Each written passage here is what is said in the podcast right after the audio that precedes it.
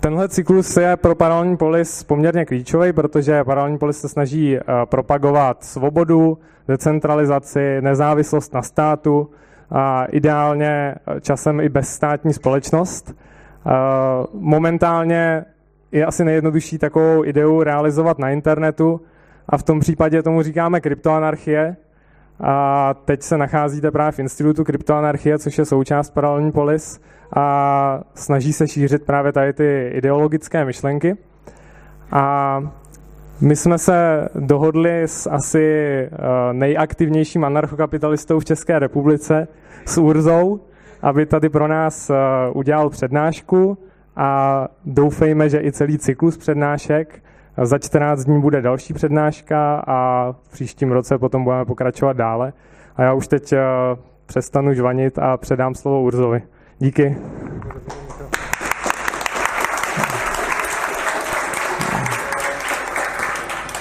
Já vás tady vítám, děkuji, že jste přišli.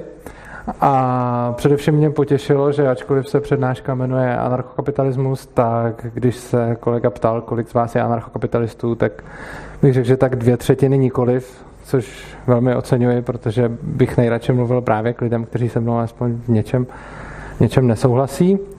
A nejprve bych se vám rád představil, abyste věděli, s kým máte tu čest. Takže jsem, řekněme, nějaký matfizák, živím se jako programátor, dřív jsem učil na soukromém gymnáziu na částečný úvazek, eh, vychoval jsem tři děti. A proč jsem tady?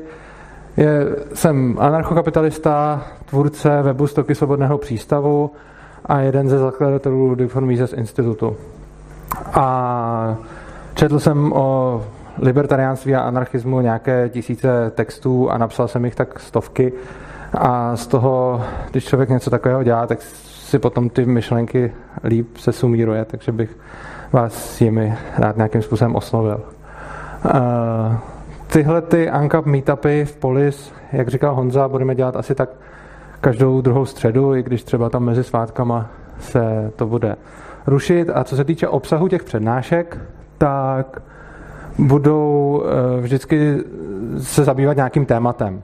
Eh, určitě se tady dozvíte třeba, jak by bez státu mohly fungovat, já nevím, hasiči, školy, nemocnice, sociální systém a nakonec i ty soudy, policie, armáda. A v každé té přednášce se budeme zabírat eh, nějakým z těch témat. Za předpokladu, že byste měli zájem o nějaké další téma, které já bych třeba, třeba sám nevybral, tak mi to můžete buď říct nebo, nebo napsat a já rád připravím přednášku na to, o co by buď byl velký zájem, anebo i když mi řekne něco jeden člověk a mně to přijde, mně to přijde zajímavé. A po každé přednášce potom tady budeme mít nějakou diskusi, nejdřív tady, pak se přesuneme do kavárny.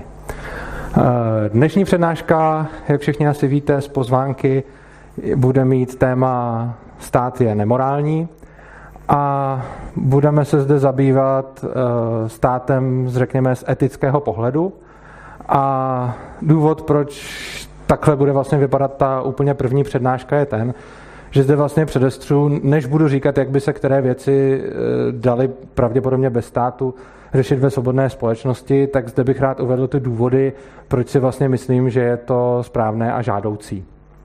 Na té dnešní přednášce jediné nebudeme se zabývat tím, jak by co bez státu fungovalo, takže, ale slibuji vám, že pak už vlastně nebudeme, že pak už vlastně se nebudeme bavit o, o ničem jiném.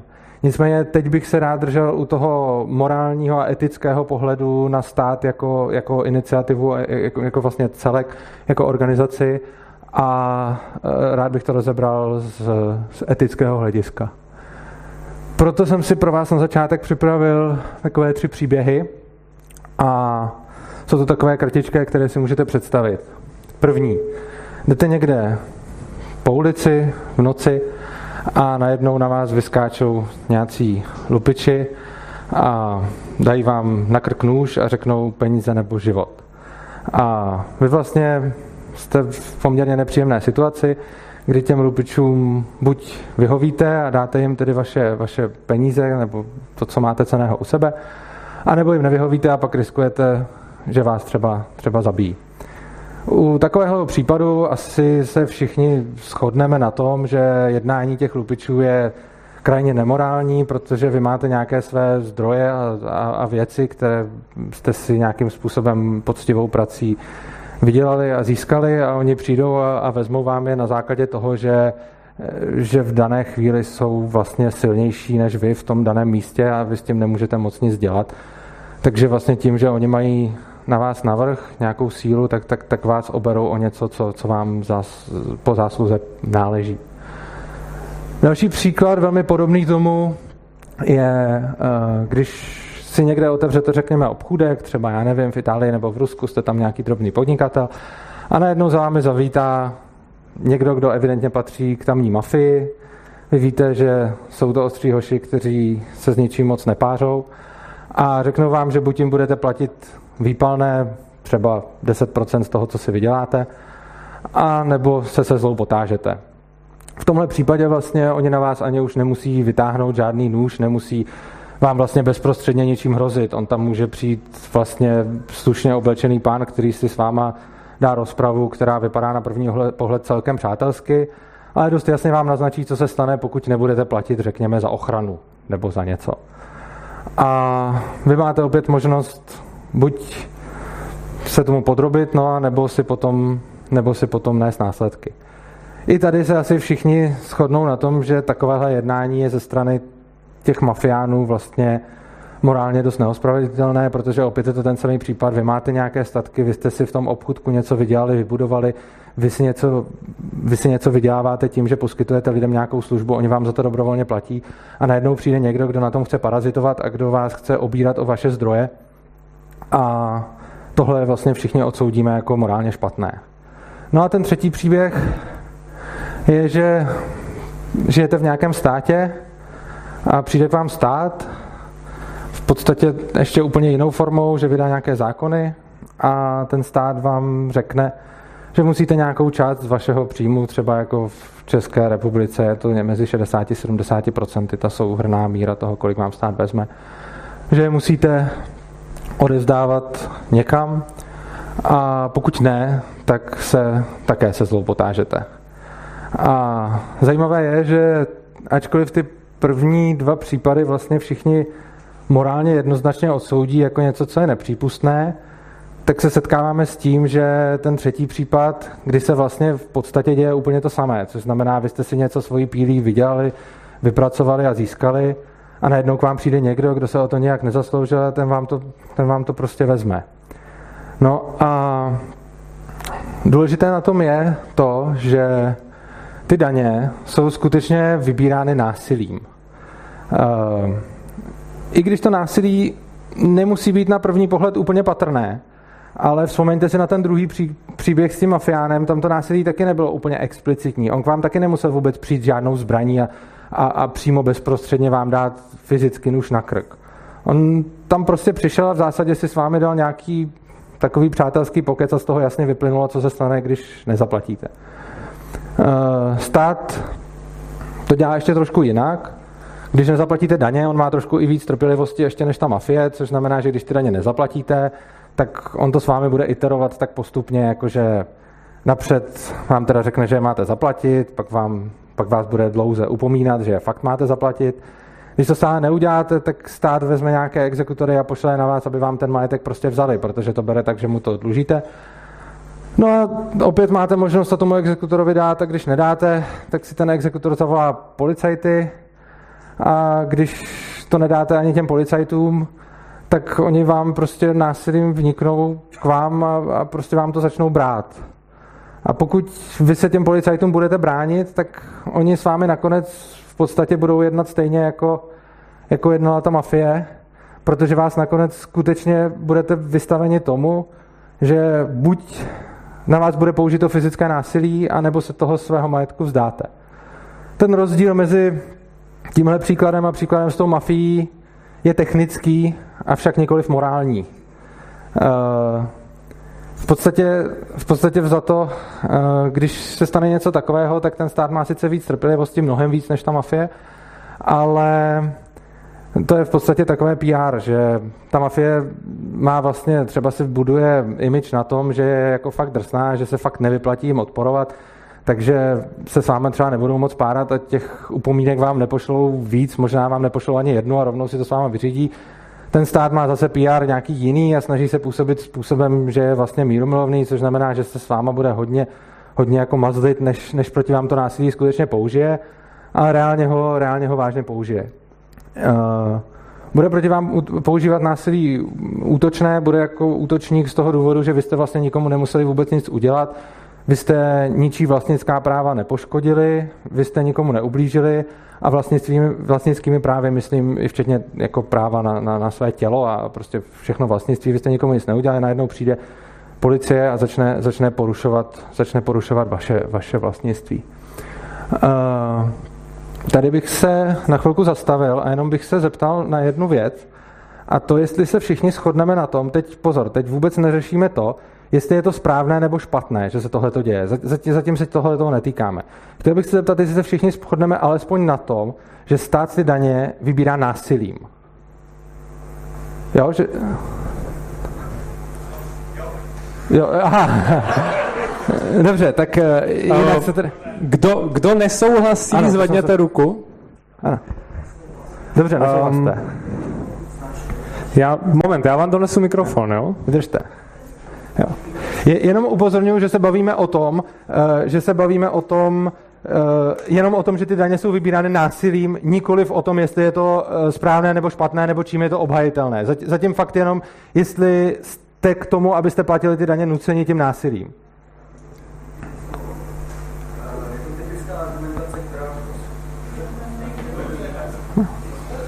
Jo, už to je, jo. Je to taková typická argumentace, která je znát samozřejmě z oblasti kryptonarchie. Nicméně, to, co je důležité na státu, ale hlavně na tom státu, který je v tom liberálně demokratickém světě, je to, že ta moc je demokraticky kontrolovatelná. Uh, moment, moment, pozor, prosím vás, já vás... Ne, nechte mě to doříct. Ne.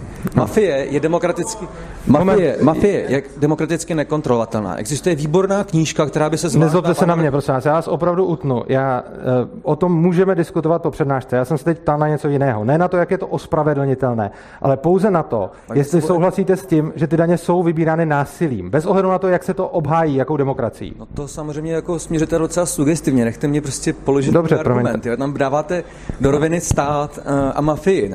Existuje výborná knížka, která by se anarchokapitalistům mohla líbit od uh, Alberta Lasso Balabasín v pavičině sítí, která se zabývá tím, co se stane, když úplně uh, ideálně decentralizujete síť. Vzniknou vám, začnou vám vznikat eh, centra v těch sítích. No je celkem jedno, jestli to je biologická síť, sociální síť, jakákoliv síť. 15 let stará teorie. Když zrušíte stát, vznikne situace, kde vám budou vznikat mocenský centra. A to jsou ty mafie, které v podstatě decentralizací a zrušením toho státu vzniknou. Stát oproti tomu vzniknul tím sociálním kontraktem právě v tom, že jsme zjistili, že můžeme zajistit tu moc v podobě, kterou budeme mít pod kontrolou. To znamená, ano, stát vybírá peníze násilím v prosím vás, tady bych to máte. utnul. Ale to nám právě poskytuje prosím vás, ale prosím vás, aby, nezlobte se na mě. nás ochránila od té mafie. Takže to, prosím vás, o tom můžeme diskutovat po přednášce. Já jsem se teď ptal na něco úplně jiného. A přesně jsem očekával už toho, jak se začal mluvit, že přijde tohle. Takže já vám tedy děkuji za vstup, ale ale na to jsem se neptal. Problém je v tom, že jsem kladl nějakou otázku a vy jste mi argumentoval na něco úplně jiného. Já se ptám na to, jestli je tady někdo, kdo nesouhlasí s tím, že daně jsou vybírány násilím, kdo, kdo, kdo prostě tvrdí, že to tak není. A fakt se neptám na to, jakým způsobem je to obhajitelné. O tom můžeme diskutovat později. Je, Teď by se to zvrhlo zase do obrovské debaty, která by trvala půl hodiny, což na tu přednášku nemáme. Já jsem se ptal čistě na to, jestli se všichni shodneme na tom, že ty daně jsou vybírány násilím nebo ne. Tady, slečno? Uh, ano, ano, eh, definuji ho jako užití fyzické síly. Nebo hrozbu, nebo hrozbu fyzickou silou. Eh, nebo proti, proti lidem. Buď proti člověku, nebo proti jeho majetku. Je to o vlastnických právech.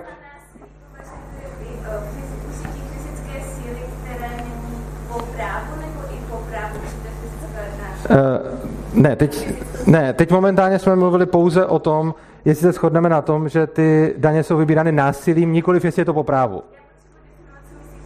Násilím myslím fyzické násilí nebo hrozbu fyzickým násilím. Bez ohledu na to, jestli je to po právu nebo ne. To myslím násilím. Ano, přesně to jsem tím myslel. Ano. E, jinak, e, jenom bych řekl, tohle to bude teď poslední dotaz, pak se k tomu na konci ještě dostaneme. Tohle, ty vstupy budou teď krátké, takže poslední dotaz. Tak.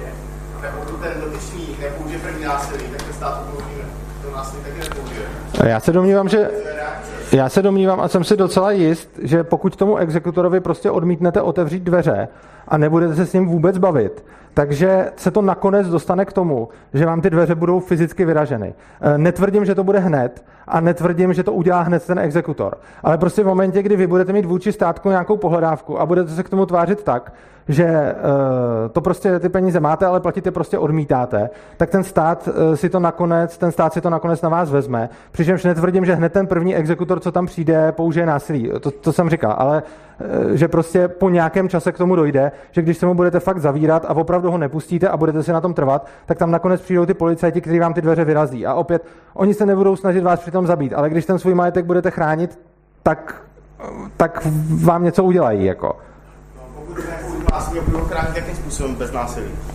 No ne, tak oni už použijou násilí tím, že vyrazí ty vaše dveře, že jo? Oni co? Oni jako dveří, Ano. Jo, jo, v pořádku. Z toho dluhu státu.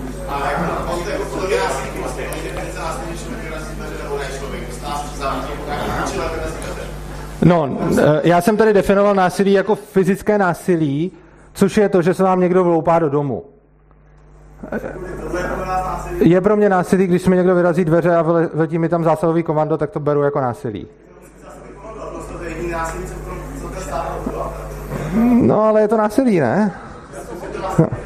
Přesně, odnětí svobody je taky forma násilí. A případně, to, ano, to, že vás, případně to, že vás zavřou, to je, to je taky vlastně násilí, že jo? Oni vás tam odvedou do toho vězení proti vaší vůli. Cože? E, záleží, jak ty daně, tohle už je detail zavírá, ono záleží, jakým způsobem ty daně ne, neodvedete. Prostě vy můžete, vy můžete buď ty daně neodvést způsobem, že je prostě nezaplatíte a řeknete, nebudu je platit a v takovém případě oni si to budou jenom brát a nebudou vás zavírat. V případě, že uděláte, že ty daně skryjete před tím státem a ono to přijde, tak potom vás zavře. E, za to, že to nezaplatíte, vás nikdo nezavře, ale e, použije proti vám násilí, že se vám vloupá do domu nebo vám začne brát věci násilím. Jo, ano, jo. Dobrá. Já děkuji za diskuzní vstupy.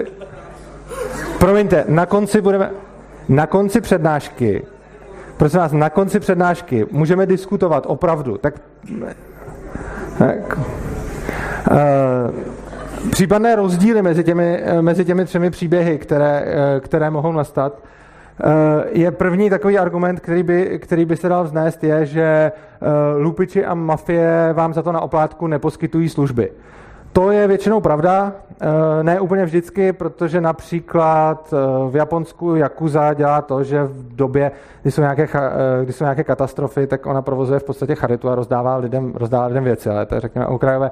Každopádně ten hlavní, ten hlavní argument proti, proti této námitce zní tak, že i když vám něco ukradnu nebo uloupím a potom půjdu a něco vám za to koupím, tak to jsem se vám sice jakoby omluvil, ale úplně jsem tím nepřestal být lupič. Jo.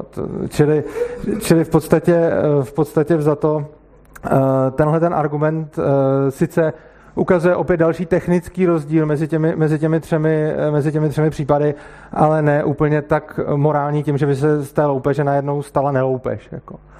Potom další argument, který už jsme tady slyšeli vzadu, je, že ty daně byly v demokracii odhlasovány. To je samozřejmě pravda, ale ehm, těžko se to dá použít jako obecný morální imperativ z jednoho důvodu.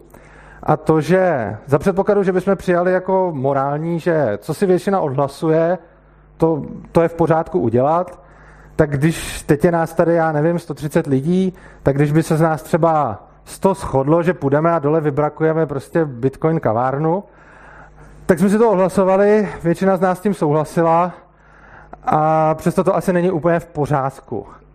A naopak na druhou stranu, když vezmu ten, zase ještě než to dokončím, ten druhý jako extrém, asi nikomu by se moc nelíbilo, kdyby to demokratické hlasování probíhalo například celosvětově. Že by s námi ty miliardy lidí ze třetího světa hlasovali o tom, jakým způsobem budeme přerozdělovat. To by se asi taky většině lidí nelíbilo.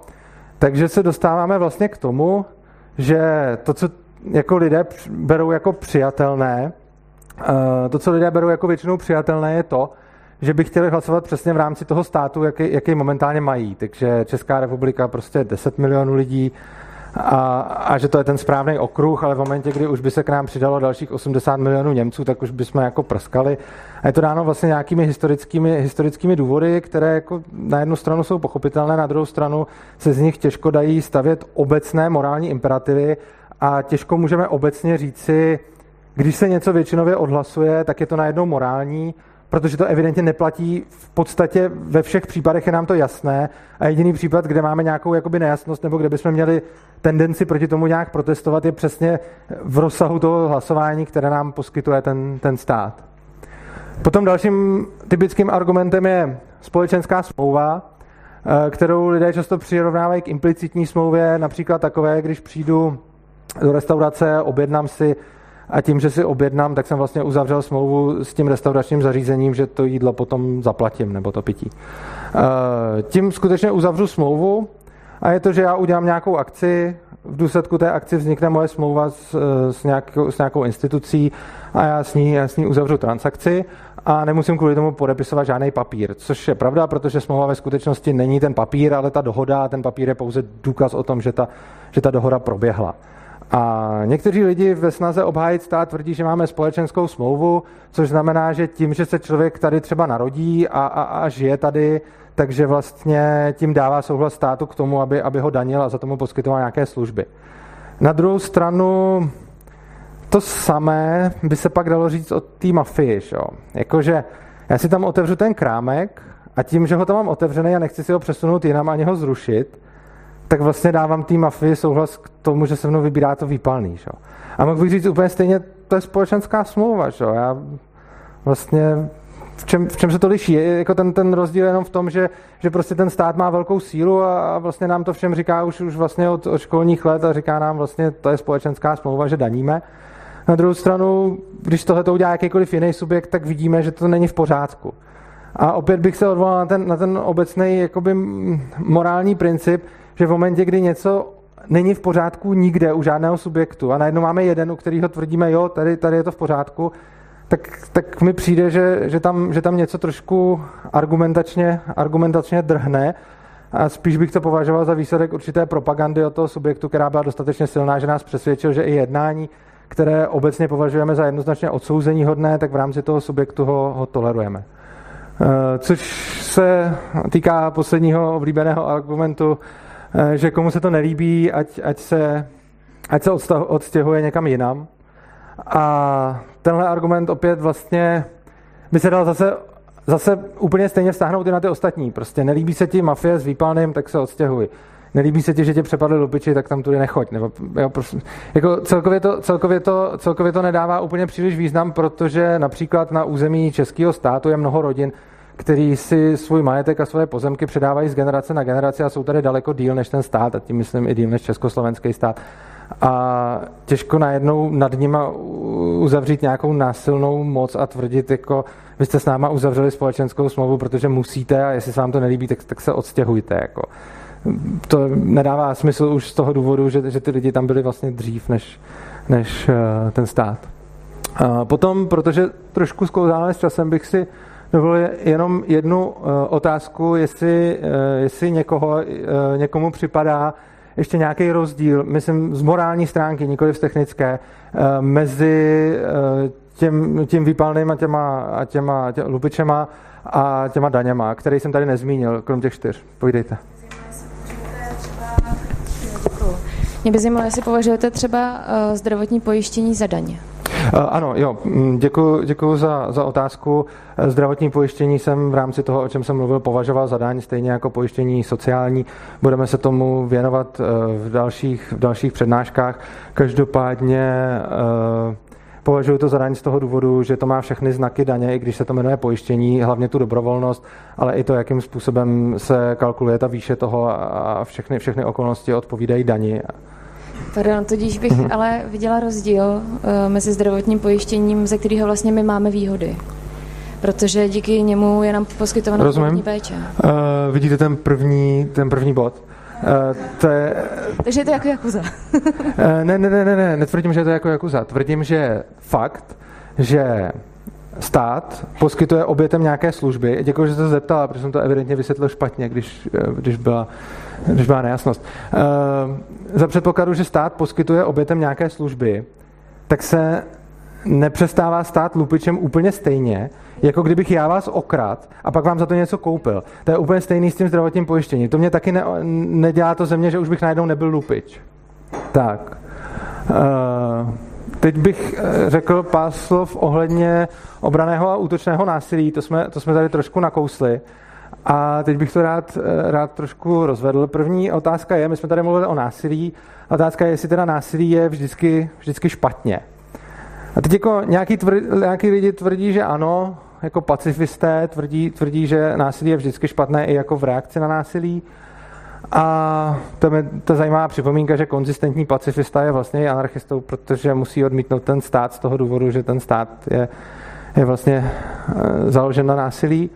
Ale většina lidí, teda i lidí, kteří nejsou anarchisté, odsuzují to útočné násilí. Což znamená, že většina z nás se smíří s tím, pokud mě někdo napadne a já se bráním a v rámci tomu mu třeba ublížím, ale málo kdo by schválil, když bych já k někomu přišel, aniž mi cokoliv dělá a já, já, já bych ho jako napad.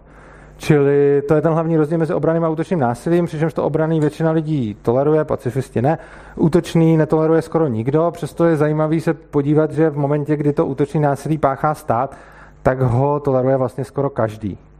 Což je opět na zamyšlení, z jakého důvodu a je, je to prostě zajímavé, že, že, že, že většině, většině lidí to ani už nepřijde jako, jako útočné násilí, to, že vlastně vy nic neděláte a najednou přijde stát a začne vám, začne vám něco, něco brát.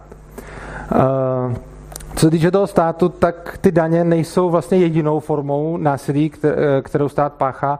Musíme si uvědomit, že vlastně všechny zákony, které máme, jsou opět vynucovány násilím, jinak by vlastně si z nich nikdo nic nedělal. Oni samozřejmě můžou být vynucovány opět napřed nějakou pokutou a zase to má spoustu iterací. Ale, ta, ale vždycky to, co se snažím říct, je, že nakonec to stejně vždycky sklouzne k tomu násilí. Prostě dostanu pokutu, řeknu ne, nezaplatím. Tak zase přijde exekutora, to už jsme tady, to už jsme tady měli. Čili vlastně každý zákon, který, který máme, každou regulaci, všechno, co, co někdo vlastně schválí ten stát, tak, tak to prosazuje násilím.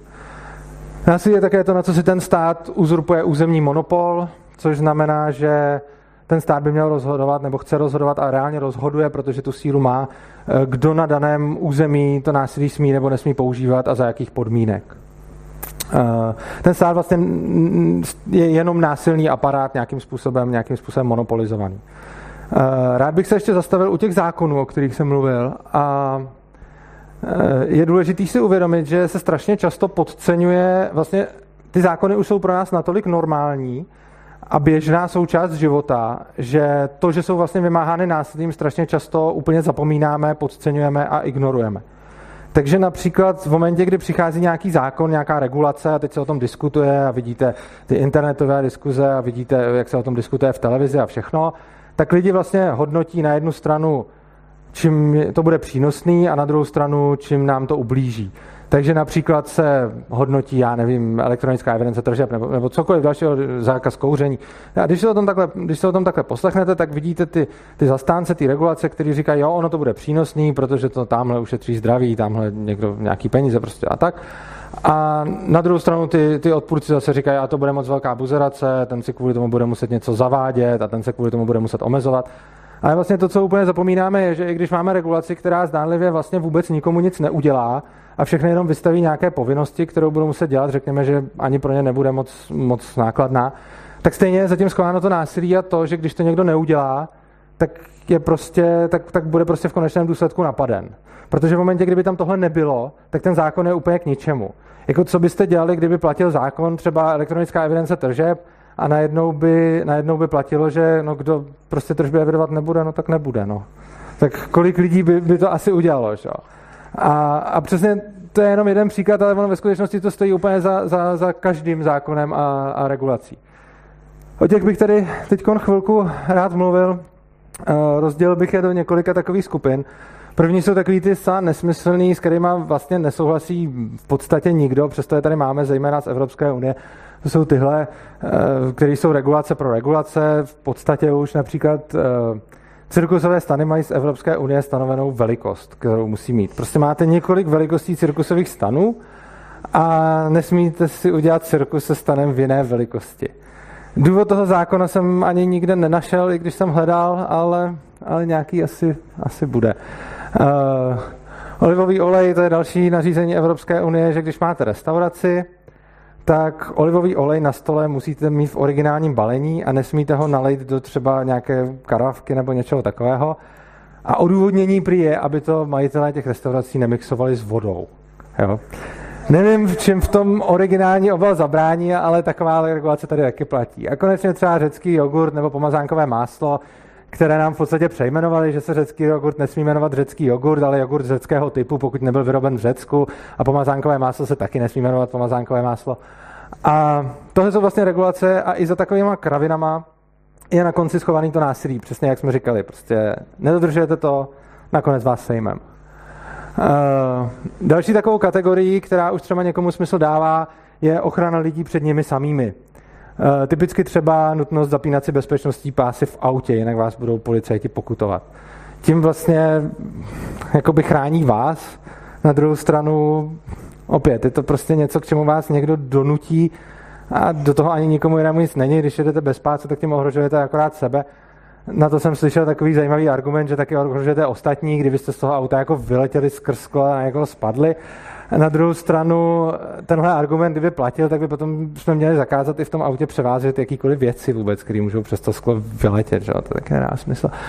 A to samý třeba zákaz drog a, a povinné seznamy alergenů v restauracích, které chrání vlastně někoho proti, proti tomu, aby si nějak neublížil, i když on má, sám má možnosti, jak, jak, jak to pořešit jinak. Šo? Například ty alergeny, to je, to je taky téma, jakože, že když má někdo v podstatě smrtelnou alergii na něco a je teda líný se ptát obsluhy nebo si dozjišťovávat, dozjišťovávat vlastně, jestli to jídlo, který si objedná, ho nezabije, tak, tak se kvůli tomu musí omezit vlastně všichni Eh, všichni restauratéři tím, že tam budou dávat někam nějaký seznamy alergenů. Eh, přičemž na tom samozřejmě není nejhorší to, že on někam dá seznam alergenů. Ono je to v podstatě práce na pár minut, ale to je přesně ta argumentace, o které jsme tady mluvili. Pro ně je to práce na pár minut. Na druhou stranu opět, když to neudělá, sejmeme ho. Uh, yeah. jo. Uh, další je branění lidem potenciálně ohrožovat okolí. To už je zajímavější a kontroverznější téma a to je například eh, držení zbraní, eh, potom to můžou být státní eh, technické kontroly vozidel, kde už člověk vlastně tím autem může, může ublížit někomu jinému, případně hygienické normy na potraviny a tak podobně. Zákony z téhle, z téhle kategorie, když se jimi člověk více zajímá, a to budeme určitě časem probíhat, mají společného to, že typicky buzerují hodně lidí a velmi často moc nefungují. Každopádně to, že nefungují, by nebyl až, až, až takový problém, Uh, jako spíš to, že opět proti někomu používáme násilí, aniž on něco udělal. Uh, to, že třeba někdo si pořídí zbraň, tak dobře, on s ním může být hypoteticky nebezpečný, to je pravda, ale tak to může být i s nožem, jenom o trošku míň. A my vlastně řekneme, tu zbraň nesmíš mít, protože protože prostě jsme se tak rozhodli a protože by to mohlo být pro někoho nebezpečný, protože by s tou zbraní mohl někomu ublížit. A už tohle to stát bere jako vlastně opět důvod k použití násilí proti tomu člověku. Poslední kategorie, která je taková trošku spornější, a to je ochrana vlastnických práv, kde by se mohlo jako už dát, proto u toho mám ten otazník, že, eh, že vlastně ten stát eh, vlastně tomu násilí zabraňuje. A je to v mnoha případech pravda. Takže to, že máme zakázané vraždit, násilit, loupit a podobně, tak vlastně tím ten stát chrání vlastnická práva nějakých lidí, to je určitě pravda. A tím, že například policie zabrání vraždě, tak, tak určitě zabrání tomu, aby, aby, došlo, aby došlo k porušení něčích, něčích vlastnických práv a aby někdo došel k úhoně. Čili tady už to nejsou vlastně jen tak buzerace pro nic, Uh, problém je v téhle skupině, kdo to musí platit a za jakých podmínek. Za předpokladu, že by uh, tyhle ty věci byly placeny nějakým způsobem dobrovolně a nedocházelo by k porušování vlastnických práv osob, kteří, které s tím nemají uh, nic společného, tak by to bylo svým způsobem ospravedlnitelné. Otázka by pak byla, nakolik by takový teoreticky stát zůstával vůbec státem, když by měl dobrovolné daně a vlastně vymáhání zákonů by bylo pouze tam, kde by někdo porušoval eh, něčí práva a ty lidi by si za to platili dobrovolně. Něco takového by mohla stejnou funkci vlastně úplně stejně jenom pod jiným jménem vykonávat například na eh, svobodném trhu nějaká soukromá, soukromá firma. Čili takovýhle stát bych eh, označil za, že v podstatě jako OK, ale neříkal už bych mu v takovémhle případě, neříkal bych mu v takovémhle případě stát. Co se týče toho, jak je to řešeno dnes prakticky ve všech státech, je jako super, že ten stát teda zabraňuje eh, například vrahům, aby vraždili, když to někdy dělá, ale je špatný to, jakým způsobem na to schání peníze, kde vlastně on musí vyvinout, jako on musí zautočit na nějaký lidi a něco jim vzít, aby, aby tuhle funkci mohl uh, vykonávat. Chtěl bych se teď zeptat jenom, uh, já vím, že tady několik lidí se mě na něco začalo ptát, já určitě po přednášce bude, bude prostor, jenom teď bych se chtěl zeptat, jestli všichni chápou uh, rozdíl mezi těma prvníma třema skupinama, a mezi tou poslední. Proč, proč jsem tu poslední takhle vypích? Proč jsem jí dal s otazníkem a v čem se lišila? Eh, je tady někdo, kdo by s tím nějakým způsobem tomu nerozuměl nebo by s tím nějak zásadně nesouhlasil? OK, tak to jsem rád. Jo, tak, pardon. Jo, zase ptám se jenom na rozdíl mezi, jestli, jestli rozumíte tomu rozdílu mezi těma třema skupinama a tou poslední. A,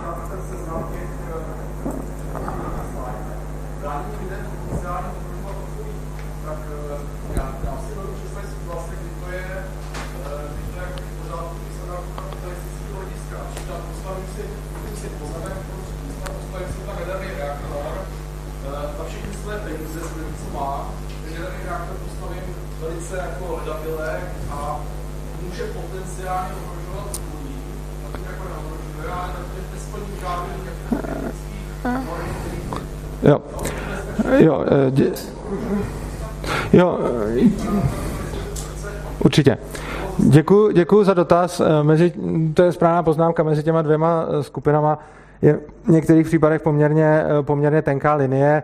Například pokud jsem, já nevím, kdybych si tady vyndal prostě funkční pistoli a začal bych tady s ní kolem sebe ledabile střílet, i když bych nechtěl nikoho zranit, Eh, tak, eh, tak by se nakonec mohlo stát, že bych někoho velmi reálně zranil. A ten rozdíl mezi těma posledníma dvěma bodama e, není až tak v úmyslu toho člověka, ale v tom, jak reálná ta hrozba je. Což znamená, že i když někdo, kdo vlastně nechce ublížit, ale reálně dělá něco, co v podstatě s jistotou ublíží, tak s tím vlastně z téhle kategorie se, se přesouvá sem. Takže děkuji za ten, za ten dotaz. Uh, Teď bych se, když jsem vám předtím povídal nějaký tři příběhy, tak teď bych pověděl ještě dva. Uh, od násilí bych se dostal někam trošku dál. Uh, představte si, že byste měli soukromou firmu, která by v našem školském vzdělávacím systému platila peníze učitelům za to, že budou žákům, kteří tam chodí jako do povinné školní docházky, spát reklamu na svoje produkty. Takže třeba jako kdyby McDonald uplácel nějaký učitele za to, aby vysvětlovali dětem, jak je jako super to jídlo z mekáče a teď by jim to nějak jako podsouval a spal do těch hlav už těch dětí. Že? Tak to je něco, co asi by většina z nás odsoudila, zejména v případě, že se jedná o povinnou školní docházku, kam nemáme moc možnost to, to dítě neposlat. Takže něco takového by asi všichni z nás víceméně odsoudili.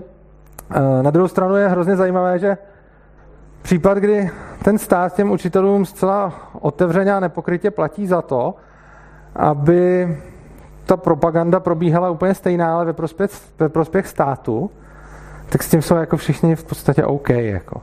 Čili máme potom nějaký různý občanský nauky a tak, kde se ty děti naučí o tom, jak ta demokracie je super a jak ten stát je vlastně potřebný. A tím se ten stát dělá vlastně obrovskou jako reklamu už do těch, už do těch hlav těch, těch malinkých dětí.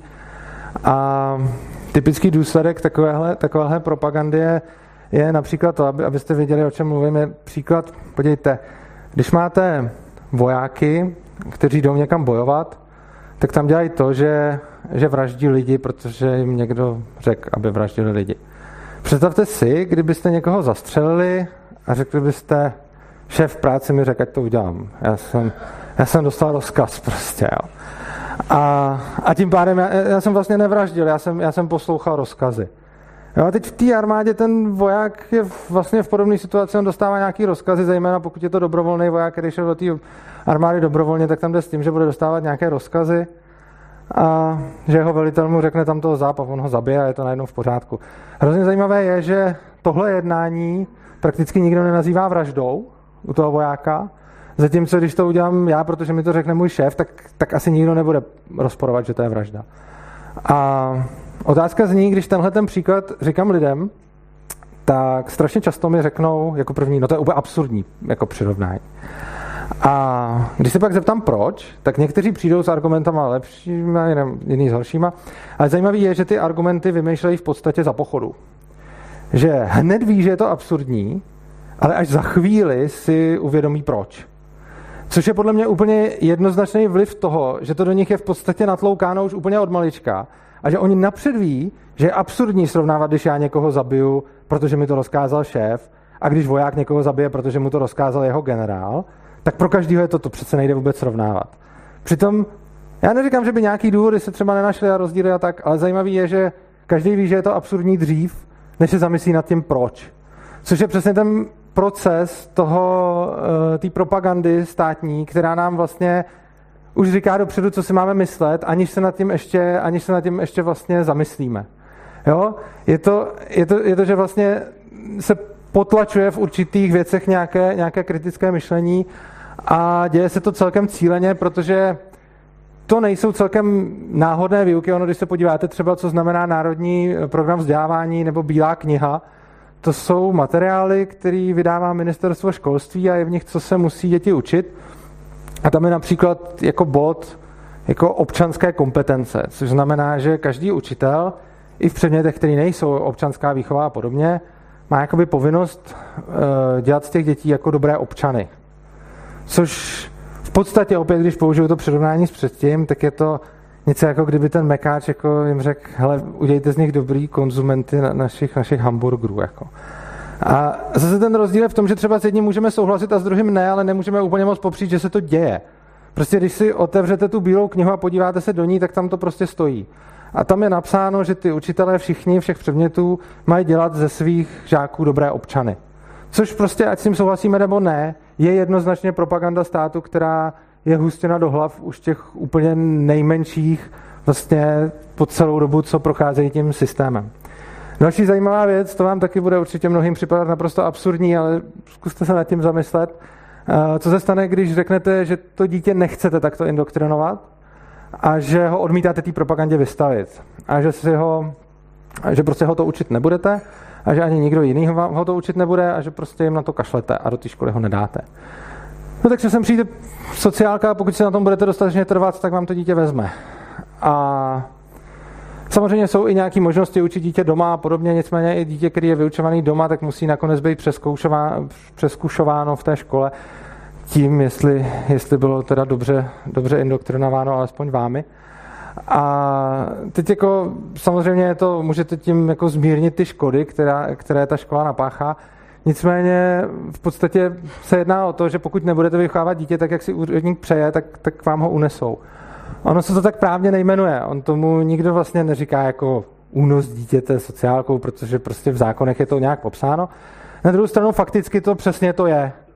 Prostě fakticky, když se zepřete povinné školní docházce, tak se reálně stane to, že když na tom budete trvat, že jo, to dítě přijdete, protože vám ho prostě unesou. Uh, s tím souvisí teda i ta výchova těch dětí, aby toho nebylo málo, tak oni samozřejmě jsou jednak vychovávaní v té škole a naštěstí pořád především jsou vychováváni těmi rodiči, což je super. Na druhou stranu um, i ty rodiče byli předtím školáci, že? takže do většiny z těch rodičů se tyhle ty věci zanesou už od malička a oni pak, když vychovávají ty svoje děti, tak jim to předávají.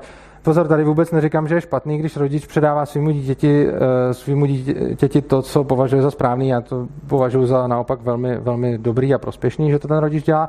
Nicméně ten problém je v tom, že už ten rodič prošel tou státní indoktrinací v té škole vlastně. A už tomu rodiči řekli, že ten stát je vlastně dobrý a že voják vlastně nevraždí, když vraždí. A ten rodič to dá a, a vychovají ho k nějaký úctě třeba k hymně, k vlajce a podobně a tyhle ty věci ten rodič vlastně předává samozřejmě s nejlepším vědomím a svědomím a je to úplně v pořádku, že předává své hodnoty dál svým dětem. Nicméně jsou to hodnoty, které už do něj, do něj vlastně implementoval ten stát, když on byl, když on byl školák. Co se týká těch emocí, které kolem toho máme, že eh, strašně moc otázek vlastně v důsledku toho, té indoktrinace považujeme za zodpovězené. Že si prostě myslíme, že ty, že ty odpovědi už známe dřív, než se nad nimi vůbec zamyslíme. To byl případ s tím absurdním vojákem, ale i když někomu, kdo o tom vůbec nikdy neslyšel a nepřemýšlel, řekněte, co kdyby neexistoval stát a co kdyby ty jeho funkce vlastně byly, fungovaly jinak, tak ten člověk vám, a mám s tím zkušenosti s mnoha stovkami lidí, vám prakticky vždy zareaguje způsobem, to je absurdní. A ta reakce přijde strašně rychle, bez toho, aby ten člověk někdy v minulosti, pokud se s tím nesetkal, o tom vůbec přemýšlel. Jak můžete na tak komplexní otázku v podstatě dát si utvořit názor bez toho, abyste strávili hodiny a desítky a stovky hodin tím, že o tom fakt přemýšlíte? Tahle otázka přece není vůbec jednoduchá. A tím, že vůbec řeknete, to je absurdní, neznamená to, že se automaticky mílíte. To vůbec ne. A tím, že někdo řekne, to je absurdní dřív, než se nad tím zamyslí, tak to znamená, že do něj někdo implementoval tu představu, že to je absurdní, aniž on měl potřebu to podrobit nějakému kritickému myšlení. Jo? Čili tady rozhodně jenom bych nerad, aby si, aby si z toho někdo odnes, že tvrdím, že kdo říká, že stát je absurdní, že, že prostě stát musí být a že je absurdní, aby, aby nefungoval, takže nad tím nepřemýšlel. To rozhodně neříkám. Ono je spousta lidí, kteří nad tím přemýšleli.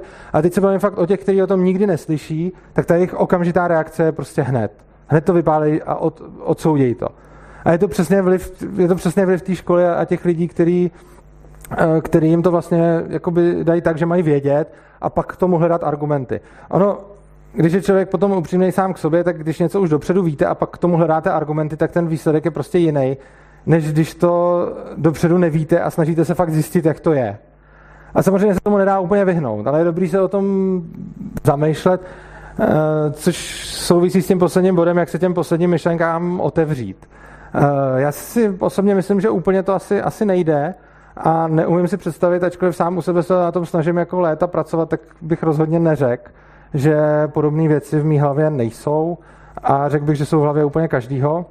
A že každý člověk má v sobě zafixované některé věci, které si tam zafixoval víceméně na nějaké emocionální bázi, protože mu bylo strašně dlouho opakované a on neměl ještě čas se nad něma zamyslet a pořádně si je přehodnotit, jestli to opravdu dává logický smysl. Tomu se nevyhneme, co se dělat určitě dá, je to, že se nad těma věcma budeme, že se nad těma věcma budeme jako poctivě zamýšlet a hlavně v sobě odhalovat ty, ty místa, kde, kde se tohle to děje. Takže vlastně eh, je důležitý zjistit, jestli jsme otevření ty diskuse. Já vám řeknu takový jeden jako příběh můj, který jsem měl třeba zrovna s tím, s tím anarchokapitalismem, protože je to směr, o který se zajímám už asi, asi 10 let a, a prostě po nějaký době jsem vlastně v jedné diskusi si uvědomil, a v podstatě ten diskusní oponent mi na to upozornil, že ať bych teď dělal jakýkoliv argument a cokoliv, tak ty budeš jenom přemýšlet o tom, jak ho schodit ze stolu, ale vůbec k němu nepřistupuješ tak, co kdyby to náhodou byla pravda a co kdyby se smílil. A já jsem si v tu chvíli, je to několik let zpátky, já jsem si uvědomil, že v tu chvíli měl pravdu a že i když jsem se vymanil z toho, jakým způsobem do mě bylo vlastně natlačeno to, že stát je jako v pořádku, já jsem tak byl taky vychován, tak i když jsem se z tohohle vymanil, tak jsem vlastně pak sám sebe uvrhl do přesně opačného stavu. Takže on ten mozek má takový tendence si to, čemu věříme, jako bránit a asi se s tím nedá nic dělat, protože bych řekl, že je to docela přirozená věc, ale můžeme to v sobě alespoň identifikovat a přistupovat k tomu, že to tak je, když se to, když se to náhodou stane.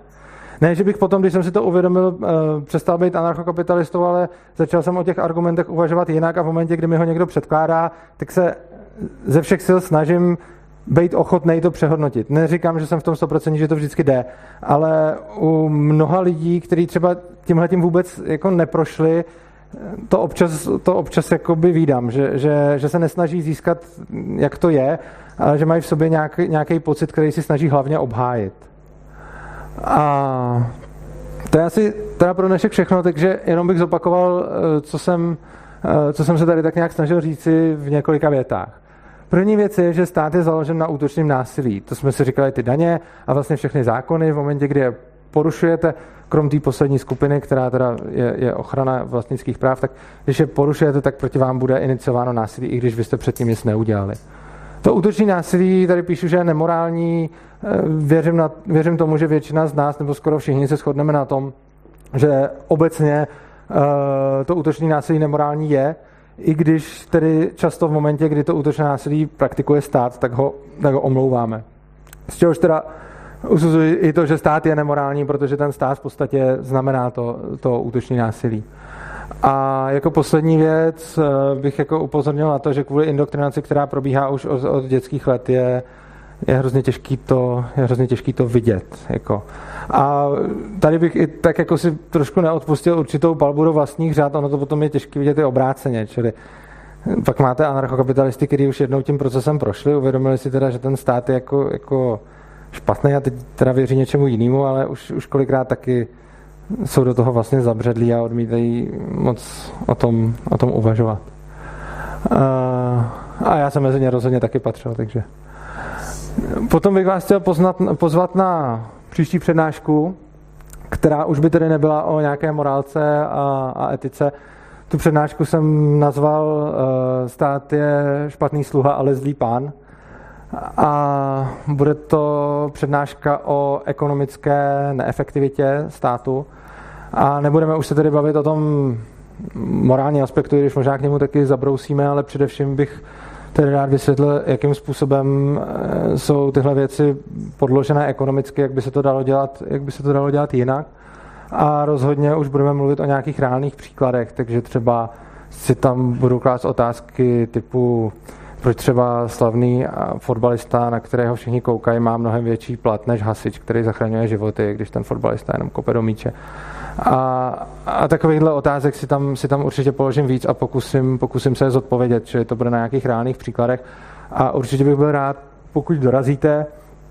Tahle přednáška doufám, že nikoho příliš nesklamala právě tím, že jsme žádné takovéhle příklady moc jako neřešili a celé jsem to chtěl nastínit hlavně z té morální a etické stránky, přesně z toho důvodu, aby bylo pak vůbec jasné v těch dalších, proč ten stát tak kritizuju a proč vlastně jsem, proč vlastně jsem proti němu tak řekněme zaujatý. Ta přednáška bude ve středu 14. prosince ve 20 hodin v Polis tady. Eh, Děkuji vám za pozornost a teď bude konečně čas na všechny ty dotazy. Pár jich zodpovím tady a abych potom tady už zbytek lidí nenudil, tak se potom můžeme přesunout dolů do, do Bitcoin Coffee, kde si o tom můžeme, kde si o tom můžeme povídat dál. Takže jestli se teď...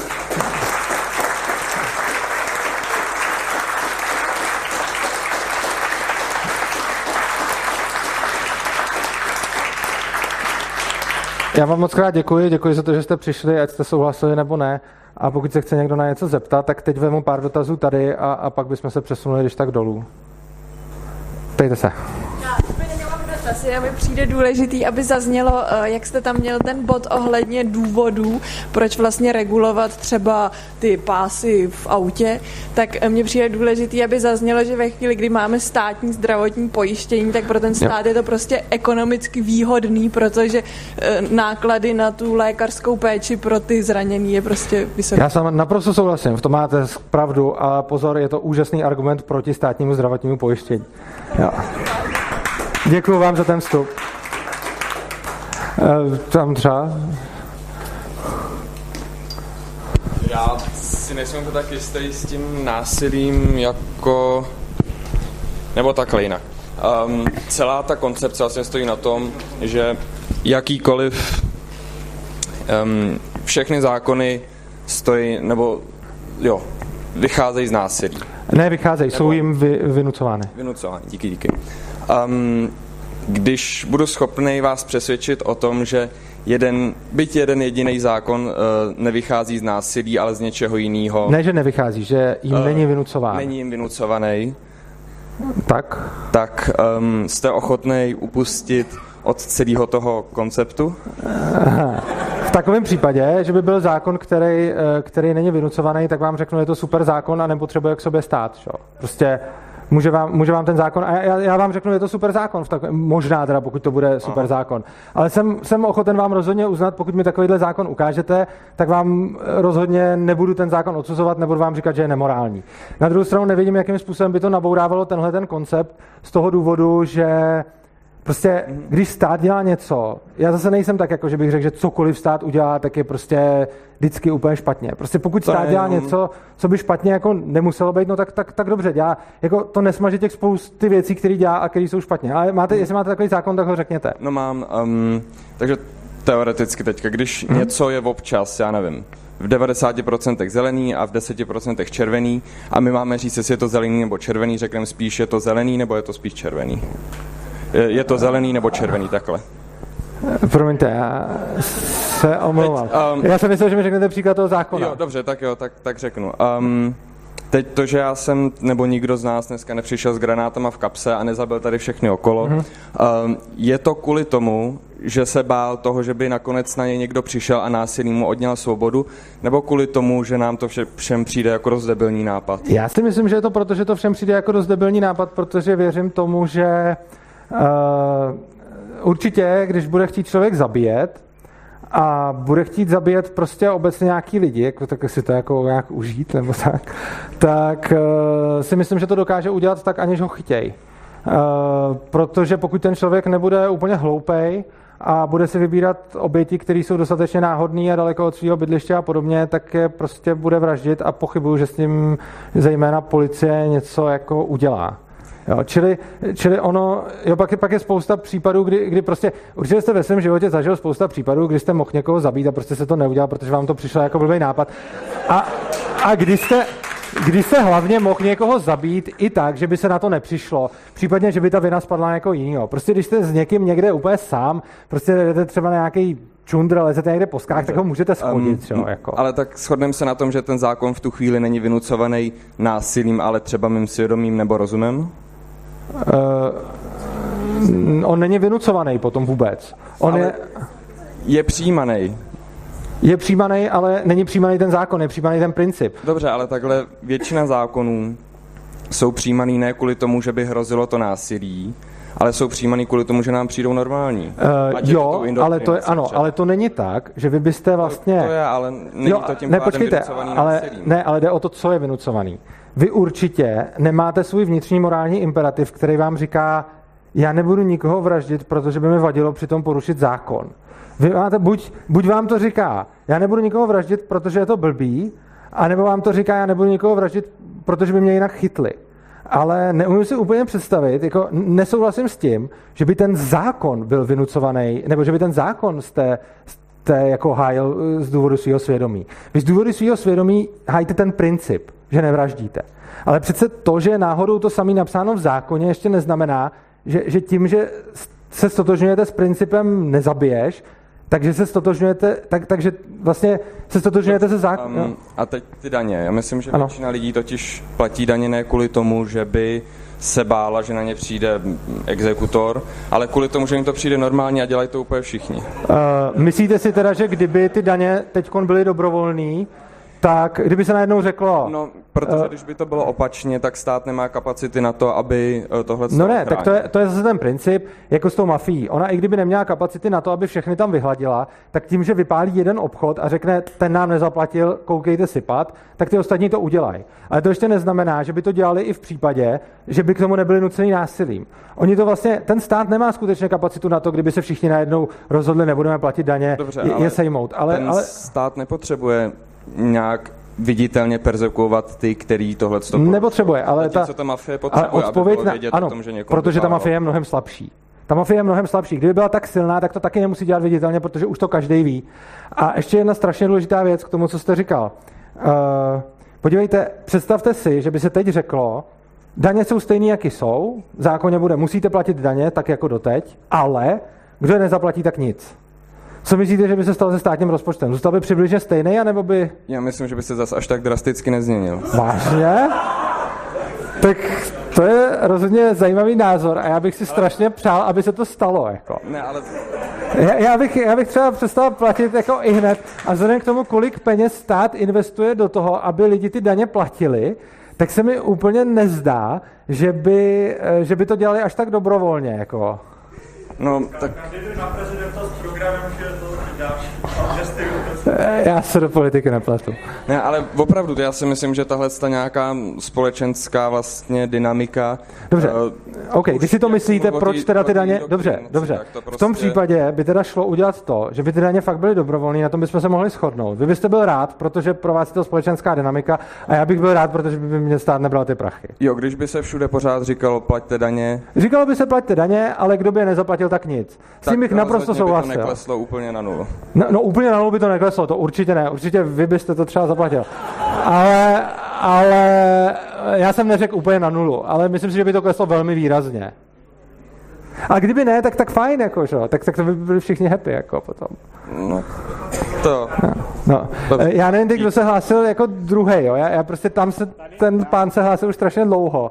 A mě ho líto, protože on už drží tu ruku nahoře skoro Eh, půlku přednášky. No, Já jenom, jestli mohu, já jsem se hlásil Ok. v podstatě dřív než tady kolega. OK, tak Jenom krátký technický dotaz. Nech- Nechci nějak jako uzurpovat ten mikrofon, takže se omlouvám. Eh, V podstatě od začátku, a je to i v názvu přednášky, jsme eh, zmínili adjektivum morální, respektive morálku.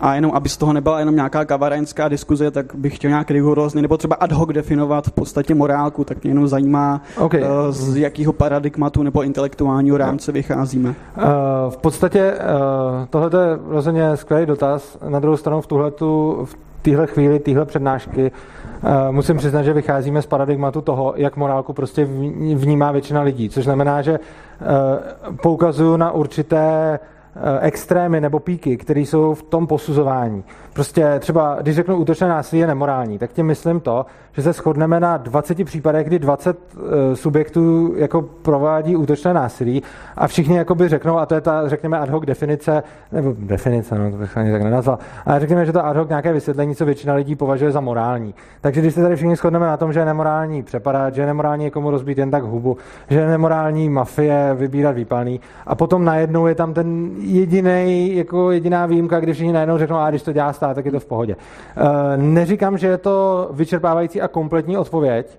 a pokud by vás to víc zajímalo, tak bych vás odkázal, bu- buď si o tom můžeme mm, později promluvit, a nebo bych vás odkázal na díla Rothbarda, eh, který se morálkou zabývá hlouběji, nebo někteří další libertariáni, jako třeba Hans Hermann Hoppe, nebo Steven Kinsella a, a tak dále, nebo Walter Block.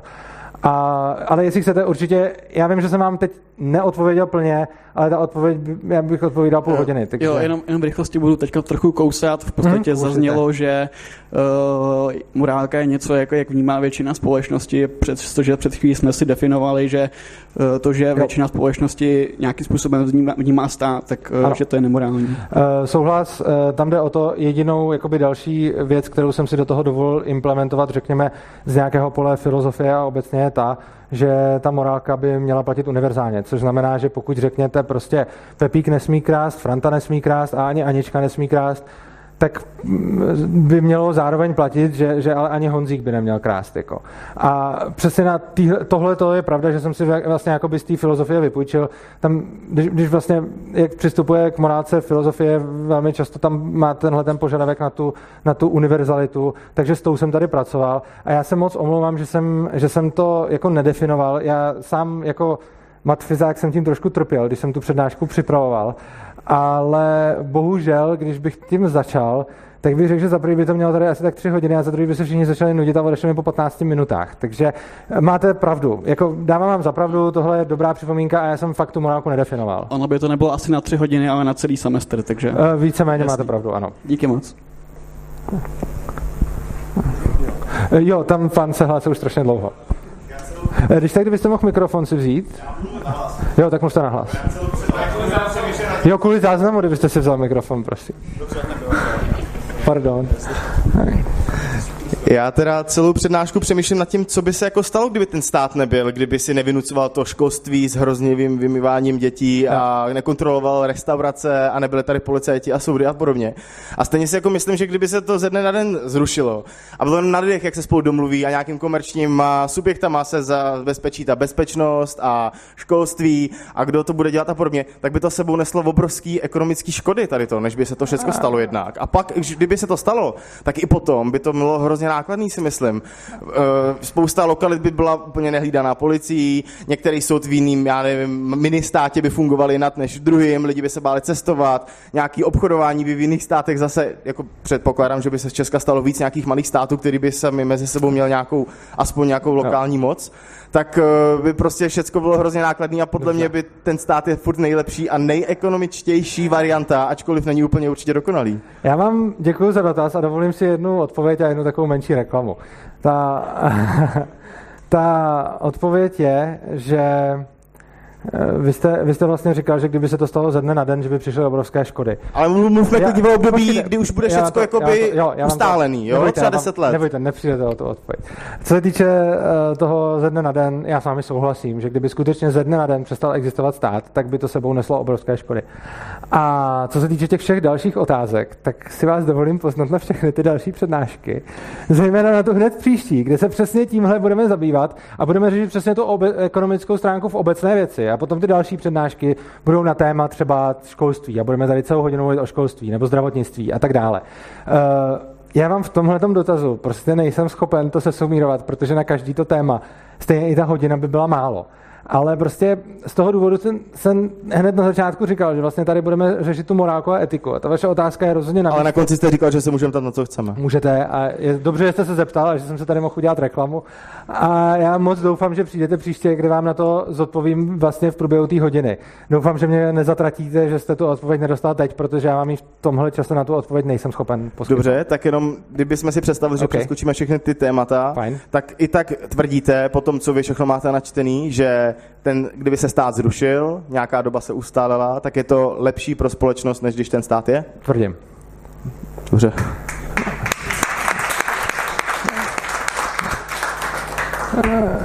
Já teď upřímně nevím, kdo... Nebo...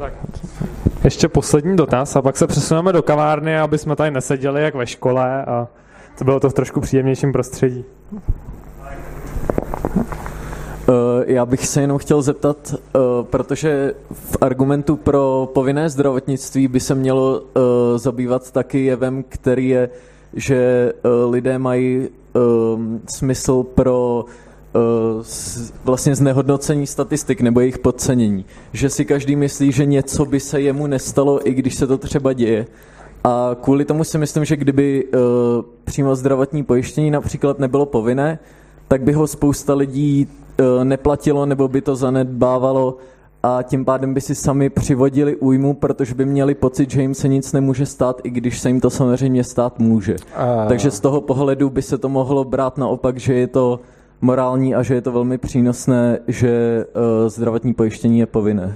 Uh, tak to, odpověď rozdělím na víc částí. Za prvé z toho, co jste říkal, vy jste na konci to ukončil tím, že by to bylo morální a velmi přínosné. Z těch argumentů, které jsem slyšel, jsem viděl to velmi přínosné. To morální mi tam trošku uniká, ale teď hlavně k tomu, k té odpovědi. Tohle se nebude řešit uh, přímo uh, u zdravotnictví, ono se to bude řešit daleko obecněji, do jisté míry už příště. A u zdravotnictví se k tomu můžeme vrátit. Každopádně, ona je tady otázka totiž. Uh, to, že ten člověk si vlastně, řekněme, vsadí na to, že se mu nic nestane, automaticky neznamená, že jedná špatně. E, Závisí to totiž na prioritách toho člověka. Poenta je, že užitek a vůbec e, hodnotový systém a všechno není interpersonálně porovnatelné. Což znamená, že pro vás osobně, podle toho, jak jste mluvil, bych tak typnul, že asi to zdravotní pojištění pro vás bude mm, jako důležité a tu míru rizika prostě nepodstoupíte. Což se určitě pro vás to bude správné, protože vy tvrdíte, že to tak má být, tak věřím vám a samozřejmě komukoliv, kdo mi řekl na to svůj názor, tak věřím, že, že, je, to tak, že je to tak správně. Na druhou stranu to, že někdo jiný vyhodnotí tu míru rizika jinak než vy, ještě neznamená, že to udělal špatně.